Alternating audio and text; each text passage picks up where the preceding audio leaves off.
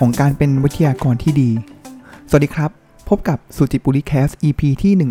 167สับ EP นี้ผมอยากจะมาเล่าประสบการณ์ครับ ในช่วงสัปดาห์ที่ผ่านมานะครับ ผมก็มีโอกาสได้เข้าร่วมเทรนนิ่งของบริษัทนะครับ แล้วก็2คลาสเลยนะครับ แล้วก็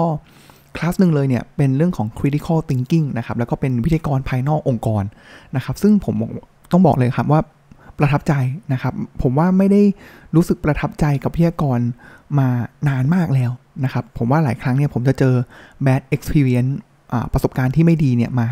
นะครับ อันนั้นอันหนึ่งนะครับ แล้วเดี๋ยวผมมาถอดบทเรียนให้ฟังนะครับ แล้วก็อีกคลาสหนึ่งก็เป็นในเรื่องของ strategic execution นะครับ อันนี้จะเป็น internal นะครับ ก็จะเป็น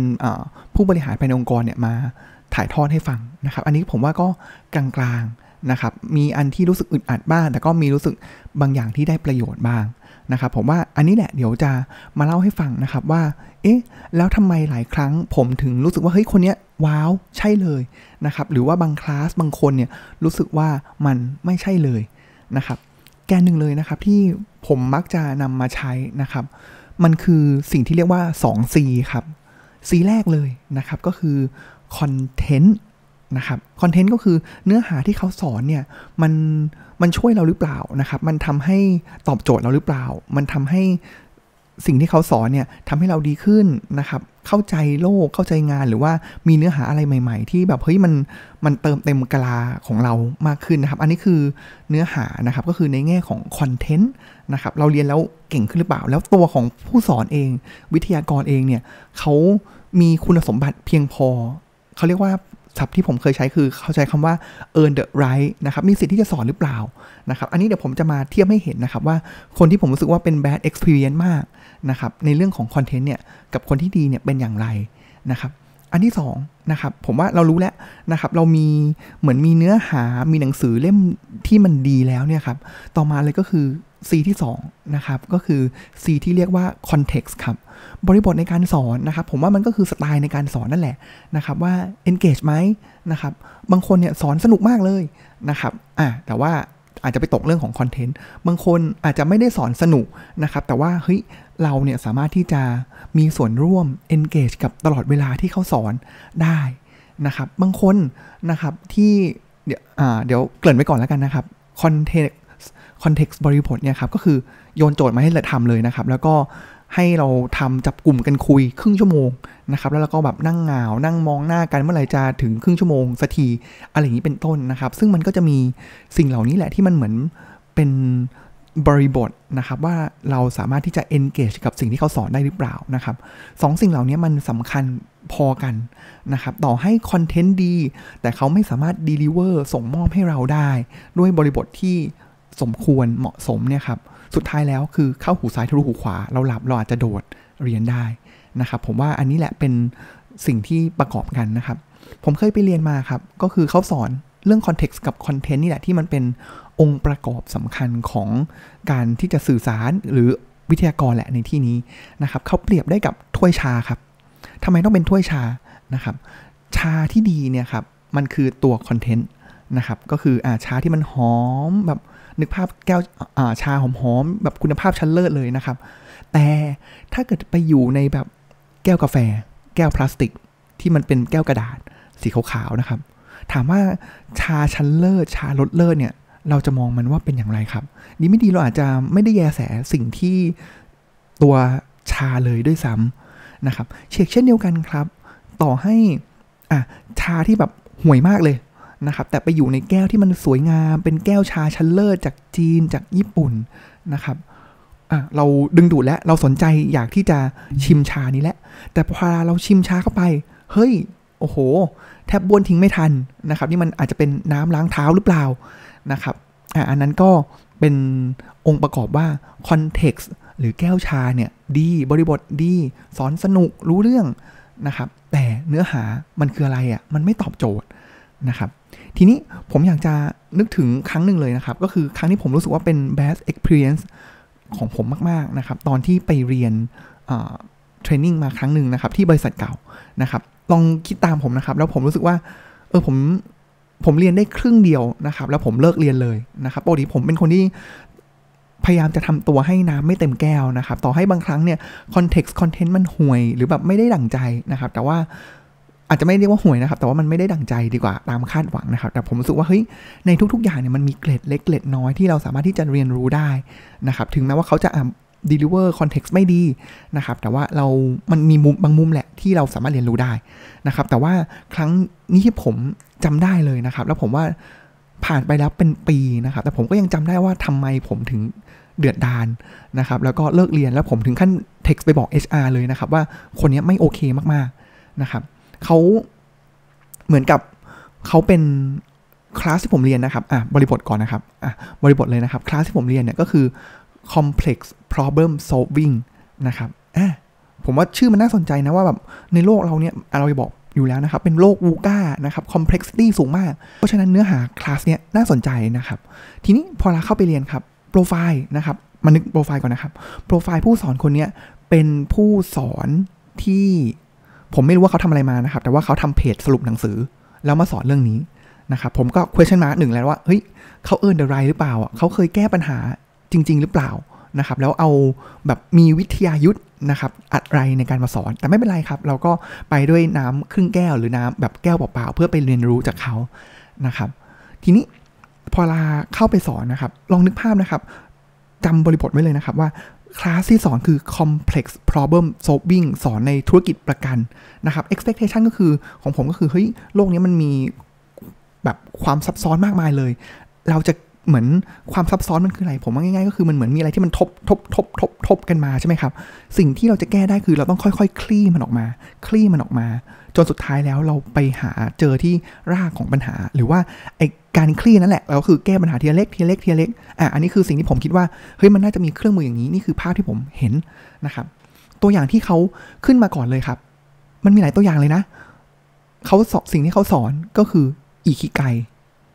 จำได้ไหมครับอีคิไกคืออะไรอีคิไกก็คือเฮ้ยเหมือนเราตื่นขึ้นมาทำงานเพื่ออะไรนะครับ เราต้องแบบมีสิ่งที่เราชื่นชอบ โลกต้องการ commercialize ได้นะครับ อันนี้คือสิ่งที่เขาสอนแล้วเขาเขาก็เล่าเพลินดีนะครับเขาเล่าเพลิน เพราะว่าเขาเป็น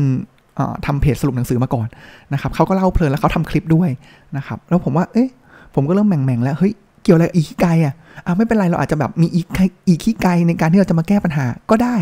นะครับ ทีนี้ ตัวอย่างต่อมาครับที่เขาเล่าขึ้นมานะครับ ผมขอเล่าสองตัวอย่างที่ผมรู้สึกว่าเฮ้ยโอ้โหมันชัดเลยว่าผมไม่เรียนแล้วนะครับเขาเล่าอย่างนี้ครับเขายกตัวอย่างขึ้นมานะครับว่า มีร้านอาหารเหมือนเป็นร้านขนมในญี่ปุ่นร้านหนึ่งนะครับร้านนี้ดังมากนะครับ แล้วก็เขาผลิตเหมือนเป็นเยลลี่หรืออะไรสักอย่างถั่วแดงนะครับ แล้วก็ร้านของเขาเนี่ยเปิดตอนแปดโมงเช้านะครับ แล้วก็ปัญหาก็คืออะไรปัญหาก็คือว่า ลูกค้านะครับ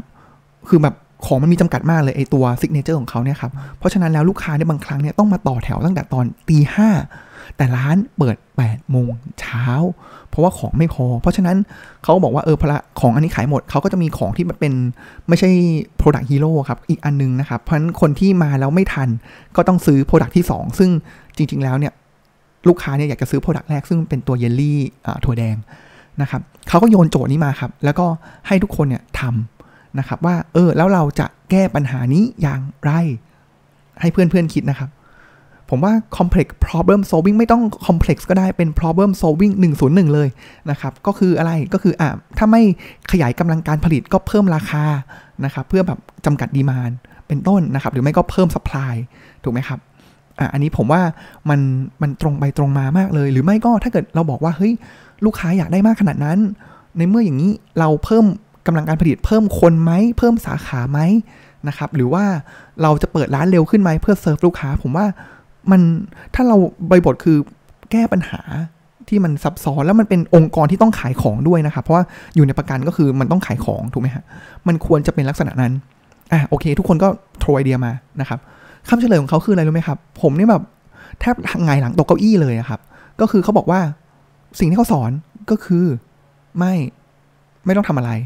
นี่คือคุณค่าขององค์กร แล้วเขาลากไปเรื่องอะไรครับ ลากไปเรื่องของลิเนนญี่ปุ่นอีกแล้วนะครับริเนนก็คือเรื่องของแบบองค์กรญี่ปุ่นร้อยปีว่าแบบเขาแคร์ในเรื่องของคุณภาพในความพรีเมียมของสินค้า เพราะฉะนั้นแล้วเขาก็จะไม่ขยายกำลังการผลิต เขาก็จะไม่เปิดร้านเร็วขึ้น เขาก็จะไม่จ้างพนักงานเพิ่ม เขาก็สรุปว่านี่คือริเนน อ้โหผมผมนี่แบบไงหลังโต๊ะเก้าอี้อะครับว่าเฮ้ยคุณกำลังจะมาสอนองค์กรที่แบบเฮ้ยเราต้องมันมีปัญหามากมาย โดยการที่บอกปล่อยไว้อย่างนี้แหละ เราต้องคงไว้ที่คุณค่าเดิมของมัน เราต้องมองไปที่แก่นของมัน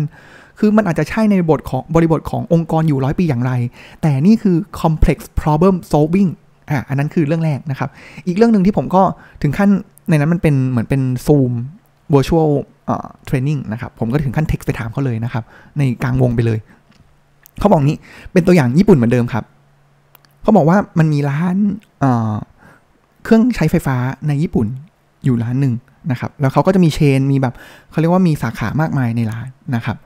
แต่ว่าหลักๆ แล้วเขาไม่ได้เป็นแบรนด์ใหญ่นะครับ แล้วก็เหมือนเป็นเป็น wholesale retail เป็นหลักนะครับ เป็น retail ดีกว่าอะเขาก็รับแบรนด์เครื่องใช้ไฟฟ้าเนี่ยจากหลาย ๆที่มานะครับ ทีนี้สิ่งปัญหาที่เกิดขึ้นเลยก็คือว่าตัว มันก็จะมีคู่แข่งนะครับที่เป็นแบรนด์ที่ผลิตสินค้านั่นเอง มาเปิดสาขาใกล้ ๆ กับร้านของเขาด้วยนะครับเขาก็อะเหมือนเดิมเลยครับเขาบอกว่าเฮ้ยถ้าเป็นปัญหาอย่างเนี้ยเกิดขึ้นเนี่ยเราควรต้องแก้ไขอย่างไร แก้สถานการณ์อย่างไรอ่าอันนี้อาจจะ make sense นิดนึงนะครับแต่ผมว่ามันก็ไม่ make sense แหละสุดท้ายคนก็บอกกันว่าเออเราต้องมี strategy นู่นนี่นั่นอะไรอย่างนี้ก็ว่ากันไปใช่ไหมครับ สิ่งที่เขาเฉลยก็คือ เขาบอกว่าเลือกที่จะไม่ขายลูกค้าบางคน ถ้าเกิดใครอยากที่จะไปซื้อกับแบรนด์ใหญ่ก็ได้นะครับ แต่เขาจะเน้นที่ service แต่ keyword ที่เขาบอกก็คือว่าเขาเลือกที่จะไม่ขายลูกค้าบางคน ผมก็แบบเฮ้ยไม่ใช่ สอนอย่างนี้ไม่ได้นะครับ ผมก็เลยเท็กซ์ไปบอกเขานะครับ บอกเท็กซ์แบบในกลางกลุ่มไปเลยนะครับ บอกว่าเฮ้ย นั่น step แรกมันไม่ใช่ว่าเลือกที่จะไม่ขาย แต่ step แรกเลยก็คือการ segment ลูกค้าก่อนนะครับว่าลูกค้าคนไหนที่เรามี need อะไรแล้วเราไป serve need ของเขานี่คือ step แรกเลยเราต้อง segment ลูกค้านะครับเขาก็พูดกลางวงมาอ้ออ่านคอมเมนต์ของผมนะครับเขาก็บอกว่าการเลือกที่จะไม่เซิร์ฟลูกค้ากับการ segment ลูกค้า มันคือเรื่องเดียวกัน โอ้โห ผมนี่แบบ โอเค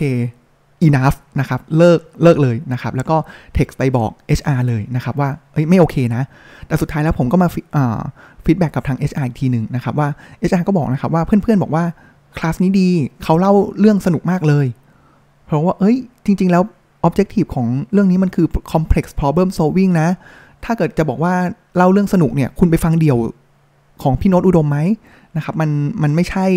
ประเด็นเลยแล้วเราไม่ได้อะไรเลยนะครับ แล้วมาสอนว่าเฮ้ยถ้าเกิด อยากจะขายของมากขึ้น เราต้องคงคุณค่าของเราไว้โดยที่ไม่ต้องแคร์ว่าลูกค้าเป็นอย่างไร ซึ่งมันไม่ใช่มันคนบริบทกัน เราเป็นองค์กรที่ต้องการค้าขายทำกำไร ไม่ใช่เราต้องการอยู่ร้อยปี หรือต้องการที่จะแบบ เป็นเคสตัดดี้สวยรู้ขนาดนี้นะครับ อันนี้แหละเป็นตัวอย่างนะครับ ทั้งหมดทั้งปวงที่ผมเล่ามาเนี่ย ผมว่ามีอารมณ์ร่วมอยู่เลยนะครับพลานึกถึงเมื่อปีที่แล้วเนี่ย แต่ว่ามันคือสิ่งหนึ่งเลยนะครับ ที่มันเป็นผมว่ามันเป็นหลุมพรางของวิทยากร หรือนักถ่ายทอดเรื่องราวนะครับ สิ่งนี้เนี่ยมันเป็นสิ่งที่เรียกว่า chauffeur knowledge อ่า chauffeur knowledge คืออะไร แล้วผมว่าหลายครั้งที่ผมไปดูวิทยากรว่าเออผมจะดูว่าเฮ้ย chauffeur knowledge หรือเปล่านะครับ ก็คือโชเฟอร์เนี่ยง่ายๆลงไปตรงมาก็คือ คนขับรถนะครับ แล้วทีนี้เนี่ยเขาเป็นเหมือนเป็นผมไม่แน่ใจว่าเป็นเคสจริงหรือเปล่านะครับ หรือว่าเป็นเป็นตัวอย่างที่เขายกขึ้นมานะครับ คืออาจจะมีผู้บริหารที่เป็นคนเก่งมากคนหนึ่งนะครับ นั่งบนรถแล้วโชเฟอร์ก็อยู่ขับรถให้ใช่ไหมครับ แล้วผู้บริหารก็คุยโทรศัพท์คุยเรื่องธุรกิจคุยเรื่องอะไรอย่างนี้ไปนะครับ แต่ว่าโชเฟอร์เนี่ยที่ขับอยู่เนี่ยเขาก็ซึมซับเรื่องราวมาด้วยนะครับ แล้วเสร็จแล้วปุ๊บโชเฟอร์ก็เอาเรื่องราวเนี้ยไปเล่าให้คนอื่นฟัง แล้วด้วยด้วยเขาอาจจะเป็นคนที่เล่าเรื่องราวที่เก่ง นะครับ เพราะฉะนั้นเขาก็เลยแบบถ่ายทอดราวกับว่าตัวเองเป็นเอ็กซ์เพรสแต่แท้จริงแล้วเขาคือคนขับรถ คนที่รู้จริง ๆ คือผู้บริหารที่เขาเป็นคนขับรถให้นะครับ ผมว่ามันก็เป็นการเสียดสีและเปรียบเลยนะครับว่าสำหรับคนที่ไม่ได้รู้ลึกรู้จริงในเรื่องนั้นๆ แต่แค่แบบอ่านหนังสือแล้วก็เอาเรื่องราวเนี่ยมาปฏิติประต่อเรื่องราว แล้วก็มาพูดเนี่ยครับ ผมว่าสุดท้ายถ้าเกิดเจอคนที่เขารู้จริงเนี่ยเออก็ เขาก็จะผมว่าก็อยู่ลำบาก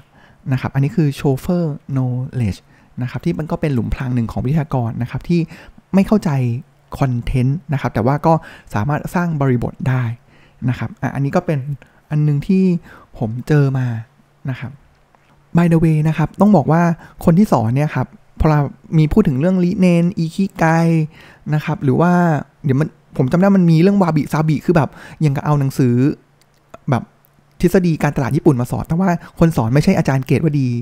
มารุมูระนะครับที่เป็นผู้เชี่ยวชาญด้านการตลาดญี่ปุ่นนะครับออันนี้ต้อง FYI ไว้ก่อนนะครับไม่ใช่อาจารย์เกตวดีนะครับแต่ว่าผมว่าคนนี้เอาหนังสืออาจารย์เกตวดีเนี่ยมาอ่านให้ฟังแล้วก็มาร้อยเรียงเป็นเรื่องราวนะครับซึ่งไม่โอเคนะครับทีนี้ย้อนกลับมาครับว่าประเด็นที่ผมอยากจะบอกก็คืออาจารย์ที่ผมเจอในคลาสของ critical thinking นะครับ เรื่องอื่นไม่รู้นะครับว่าอาจารย์แบบรู้รอบขนาดไหนนะครับ แต่ว่าในเรื่องของ critical thinking ใน area area นี้เนี่ย ผมว่าอาจารย์เขารู้ครบทุกอย่าง ครบครบรู้รอบมากนะครับ ไม่ว่าจะเป็นอ่านหนังสือเกี่ยวกับเรื่องของอกระบวนการคิดของมนุษย์นะครับ เรื่องของ bias ต่างๆนะครับ ผมว่าอันนี้แหละในเรื่องของคอนเทนต์เนี่ย ผมว่าครบถ้วนนะครับ ในแง่ของคอนเท็กซ์นะครับ ผมว่าสิ่งหนึ่งเลยที่ผมเรียนรู้นะครับ ก็คือ อาจารย์เป็นคนมีอารมณ์ขันนะครับ แล้วก็ในสไตล์การสอนของอาจารย์ที่ผมสังเกตนะครับ คือไม่ได้เปิดสไลด์แล้วก็แบบตามโฟล์นะครับ แต่ว่าเขามีการอิมพรไวส์นะครับ มีการเฮ้ยมองสถานการณ์เจอแบบนี้แล้วเราต้องเอาเรื่องไหนขึ้นมาต่อนะครับ บางครั้งผมก็เห็นนะครับ อาจารย์ก็สคิปข้ามไปในหลาย ๆ ส่วนนะครับ หรือว่าผมก็ไปถามพี่ในทีมนะครับ เพราะว่าเขาก็เรียนกับอาจารย์คอร์สก่อนหน้านี้เป็นคอร์สเดียวกันนะครับ แต่ว่าจัด 2 รอบเนี่ยก็เหมือนกันนะครับ ว่าเฮ้ยเนื้อหาที่สอนเนี่ย บางอย่างเนี่ยมันกระโดดข้ามคร่อมกันอยู่ ก็คือมีการประเมินตามสถานการณ์นะครับแล้วก็สามารถ handle ความปั่นป่วนของผู้เรียนได้เป็นอย่างดีนะครับ ผมก็แอบลุ้นอยู่เหมือนกันนะครับ มันจะมีแบบพอเราเจอผู้เรียน challenge เยอะๆนะครับแล้วแบบเออดูดูว่าอาจารย์จะ handle อย่างไรนะครับ ผมว่าอาจารย์ก็ handle ได้ดีทั้งศาสตร์และก็ทั้งศิลป์นะครับ อันนี้ผมว่าโดยสรุปแล้วเนี่ยครับก็คือในการที่จะเป็นวิทยากรนะครับที่ดีเนี่ยครับผมว่า อย่างน้อยเนี่ย basic แรก basic แรกจริง ๆ นะ ก็คือเราต้อง earn the right ก่อน เราต้องเป็น master ในเรื่องนั้นจริง ๆ ก่อน รู้ทะลุแจ่มแจ้งจริง ๆ ก่อนนะครับแล้วหลังจากนั้นเราต้องมาร้อยเรียงเรื่องราวนะครับแล้วก็ทำบริบทcontext ให้มันสามารถที่จะ engage หรือว่าดึงส่วนร่วมจากผู้เรียนได้เป็นอย่างดีนะครับผมว่าอันนี้แหละที่ต้องเป็นสิ่งต้องระวัง แล้วก็ต้องระวังในเรื่องของ chauffeur knowledge นะครับที่ เราไม่ได้เป็นผู้ expert ด้านนั้น แต่พยายาม acting ว่าเป็น expert อะเรากำลังจะสอนคนอื่นให้คิด แต่ว่าตัวเองไม่ได้รู้เรื่องนั้นเนี่ยผมว่าอันเนี้ยเซอร์ไพรส์นะครับเซอร์ไพรส์เช่นเดียวกับในคอร์สที่ผมไปเรียนล่าสุดที่เป็น internal นะครับ ผมว่าตัวพี่เองเขาพี่ที่มาสอนเนี่ยก็ก็มี earn the right ระดับหนึ่งนะครับ แต่ว่าในเรื่องของบริบท content เนี่ยมันเป็น content ที่เขาก็เอาจากอีกที่มาสอนนะครับ ผมว่าในบางแง่เนี่ยเขาก็ยังไม่ได้เข้าใจอย่างลึกซึ้งนะครับ แล้วก็ ปิ้งไปตามสไลด์ก็มีนะครับ แล้วก็มีการเห็นว่ามีความพยายามในการตีความการใช้งาน framework ต่างๆเนี่ยก็ตีความไปในทางที่ผิดนะครับผมยกตัวอย่างดีกว่า ผมยกตัวอย่างที่ผมรู้สึกว่าเออก็รู้สึกเอ๊ะใช่เหรอนะครับผมว่าอาจจะเป็นผู้เรียนที่ไม่ค่อยดีนะครับ ที่ชอบแบบ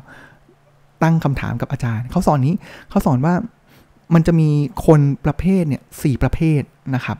ก็เขาบอกว่าเป็นโฟเลนส์นะครับในการทำงานผมว่าเป็นคอนเทนต์ที่ดีนะ เพราะว่าเราต้องการทำงานเนี่ยเราควรจะเข้าใจว่าเฮ้ยเราเป็นคนแบบแนวไหนเฉดแบบไหน